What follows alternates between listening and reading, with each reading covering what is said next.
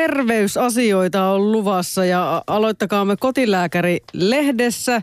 On nimittäin artikkeli suuresta kurpitsasta. Viime viikonloppunahan oli tämä Halloween kautta kekrijuhla. Kukin sai valita kumpaa viettää.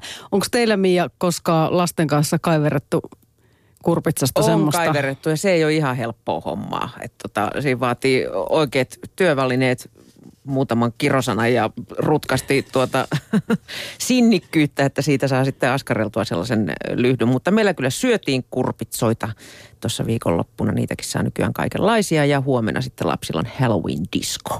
Okei, eli te olette nyt ihan niin kuin tosi ineessä tässä jutussa. Mutta siis Kotilääkäri-lehdessä kirjoitetaan, että tämä suuri kurpitsa, kurpitsa on todella terveellinen. Siinä on paljon beta-karoteenia, eli A-vitamiinin esiastetta. Kurpitsoissa on runsaasti myös monia muita tärkeitä ravintoaineita, kuten C-vitamiinia, foolihappoa, sinkkiä, kaliumia, mangaania, rautaa ja magnesiumia. Ja kasvilääkeperinteessä kurpitsaa on suositeltu vatsavaivojen sekä silmien hoitoon, ja juuri tuo runsaan beta-karoteenia ansiosta kurpitsalla voi ollakin silmien hyvinvointia ja erityisesti hämäränäköä edistävä vaikutus. No flunssaan tietysti auttaa C-vitamiini ja sinkki, sydän- ja verisuoni terveyden riskien hillitsijäksikin kurpitsa sopii. Ja verisuonia suojaa E-vitamiini, antioksidantteja ja ties mitä. Ja sitten tämän kuulee nämä kurpitsan siemenet, niin niissä on rasvahappoja ja steroleita. Ja niiden on havaittu lievittävän miehillä eturauhasen hyvälaatuisen liikakasvun aiheuttamia vaivoja, kuten virtsaamisia ja erektio-ongelmia. Ja kurpitsan siemenissä on siis tämmöistä argiini-nimistä aminohappoa, jota keho tarvitsee muun muassa lihaskunnon ylläpitämiseen ja verenpaineen säätelyyn. Se sitä kurpitsahan vaikuttaa niin kuin kaikilta osilta niin terveelliseltä. Nyt äkkiä kaikki syömään valtavasti. Kaikki kurpitsan kimppuun ja paahdetut kurpitsan siemenet on äärettömän Joo. hyviä. Ja sitten kannattaa kokeilla muitakin kurpitsoja kuin sitä todella väsynyttä, ei minkäänmakoista kesäkurpitsaa. Esimerkiksi mä löysin semmoisen kuin myskikurpitsa. Se on aivan mahtavan makuinen. Onko se semmoinen vähän pit... Se on semmoinen aika iso ja semmoinen niin kuin, niin kuin, että siinä on niin kuin kaula ja sitten se levenee Pul, sinne peräpäälle. Joo, joo, just, joo. Sellaisia lohkoja uunia ja mausteet päälle, niin aina. Mm. Joo, mä oon nyt just näitä pahdettuja kurpitsan siemeniä, niin salaattiin ja sopan päälle ja joka paikka ihan sellaisenaakin, niin aivan valtavan hyvän makuisia. Joo, mutta tätä en ole huomannut, että kurpitsan syönti vielä näköä parantaa, mutta tuntuu, että se on kuin huononee. Huononeva. Tai se on tämä pimeys. Alkava pimeä vuoden aika voi olla. Ö, sitten Tiedelehdestä lumelääkkeistä, nimittäin nyt on havaittu, että lumelääke saattaa hoitaa ihmistä niin kuin ihan oikeasti. Tämä on, tämä on tota jännä homma. Lääkeaineiden vaikutuksia tutkittaessa placebon määritelmästä ei synny ongelmaa, sillä lumelääkkeenä toimii aine, jolla ei ole mitään tunnettua vaikutusta hoidettavaan sairauteen, mutta siitä huolimatta tämä lume ei ole pelkkää lumetta. Avaappa hiukan. No, ensinnäkin psyyken sairauksissa tämä tehoaa. Masennuspotilaat voivat hyötyä lumelääkkeestä lähes yhtä paljon kuin tehokkaimmista depressiolääkkeistä. Ja lumehoito vaikuttaa myös muihin keskushermoston sairauksiin, esimerkiksi hermosolujen vähittäisestä tuho- tuhoutumisesta johtuvaan Parkinsonin tautiin. Särkyjäkin placebo saattaa he, tota, auttaa. Ja tähän asti on oletettu, että lume vaikutus kytkeytyy potilaan uskoon tai epäuskoon hoidon tehosta ja että uskon tai epäuskon herättää jokin tietoisesti hahmoitettu vihje, vaikkapa lääkärin puhe. Mutta nyt Harvardissa ollaan eri mieltä. Siellä uskotaan, ettei tietoisuutta tarvita, vaan niin placebo kuin nocebo-vaikutus voi aktivoitua ihan alitajuisesti. Mhm.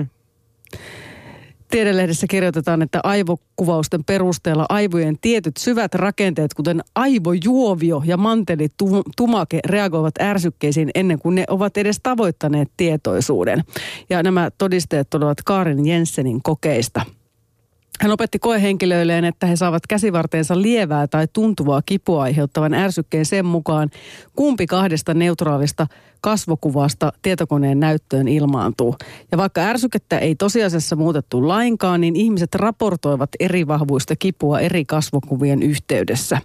Ja yllättäen kiputuntemukset vaihtelivat samalla tapaa myös silloin, kun kasvot välähtivät näytössä niin nopeasti, etteivät koehenkilöt mitenkään edes ehtineet tunnistaa niitä. Ja tämän mukaan nyt sitten, tämän tutkimuksen mukaan tulos osoittaa, että placebo- tai nocebo-reaktiot voivat lauta ilman, että ihmisillä on edes mitään tietoisia ajatuksia tästä tilansa paranemisesta. Selvä. Mm. Mutta tuota, tähän nyt sitten suhtaudutaan kyllä myös hieman kriittisesti, että Että jos leikkilääke voi hui, lääkitä huijaamattakin, niin pitäisikö sitä tarjota ihan avoimesti vaikkapa juuri masennukseen tai kipuun. Mutta Pekka Louhiala-niminen asiantuntija vähän toppuuttelee, että lääketieteellijät eivät kuitenkaan ole vielä ihan yksimielisiä tämän lumen vaikutuksen olemassaolosta ja varsinkaan sitten tästä tehosta. Mut... Saatan hyvin kuvitella, joo. Mutta tuota, mulla on yksi ystävätär, joka kärsi unettomuudesta ja tuota, hän alkoi sitten napsia melatoniinikapseleita. Ai, että kun unenlaatu sitten parani ja kaikkea. Ja tuota niin, äh, sitten hän oli siinä iltana muutamana ottanut niitä, tai syönyt niitä jo niin kuin jonkin aikaa ja niin kuin aina ottanut sitä samasta purkista. Kunnes hän suomainen, että hän on ottanut väärästä purkista tuota noita maitohappokapsuleita. Ne oli ihan samannäköisiä. Mutta kummasti se uni vaan sitten maistui, että ilmeisesti niin kuin kuvitteli syöneensä melatoniinia, niin hyvin nukkuu. Sulla on tulossa näistä uniasioista juttu. Ja myös, mutta tota, vielä, vielä me naisista unen, unesta ja näistä tämmöisistä asioista, nimittäin se on tiedossa, että krooninen univaje laskee mieliä ja ala vaikeuttaa keskittymistä ja hidastaa ihan siis järjenjuoksua. Pitää paikkansa. Tiedämme kyllä tämän. Ja tuoreen brittitutkimuksen mukaan liian vähäinen uni muuttaa yli seitsemänsadan geenin toimintaa ja jo aiemmin unen puute on yhdistetty sydänsairauksiin, ylipainoon ja diabetekseen. Ja sitten on näitä vanhoja hyviä neuvoja jaossa tässäkin lehdessä. Uniterapeutti Anna-Mari Aronen Helsingin Uniklinikka sanoo, että pari tuntia ennen nukkumaan menoa pitäisi tämä ilta rauhoittaa tietokone sulkia. Sitten semmoisia ihan tylsiä asioita, että olisi mahdollisimman rauhallista. Ja unitutkijoiden mukaan olisi tärkeää säilyttää sama unirytmi viikon jokaisena päivänä. Jotenkin... Mm, mä tiedän tuon, mutta en osta sitä. Niin, mutta tietenkin aamuisin olisi syytä herätä aina samaan aikaan myös viikonloppuisin. Ja sitten jos on univelkaa, niin sitä kannattaisi nukkua pois vain yksi tunti kerrallaan. Muuten vaarana on unirytmin kiertyminen koko ajan vaan eteenpäin.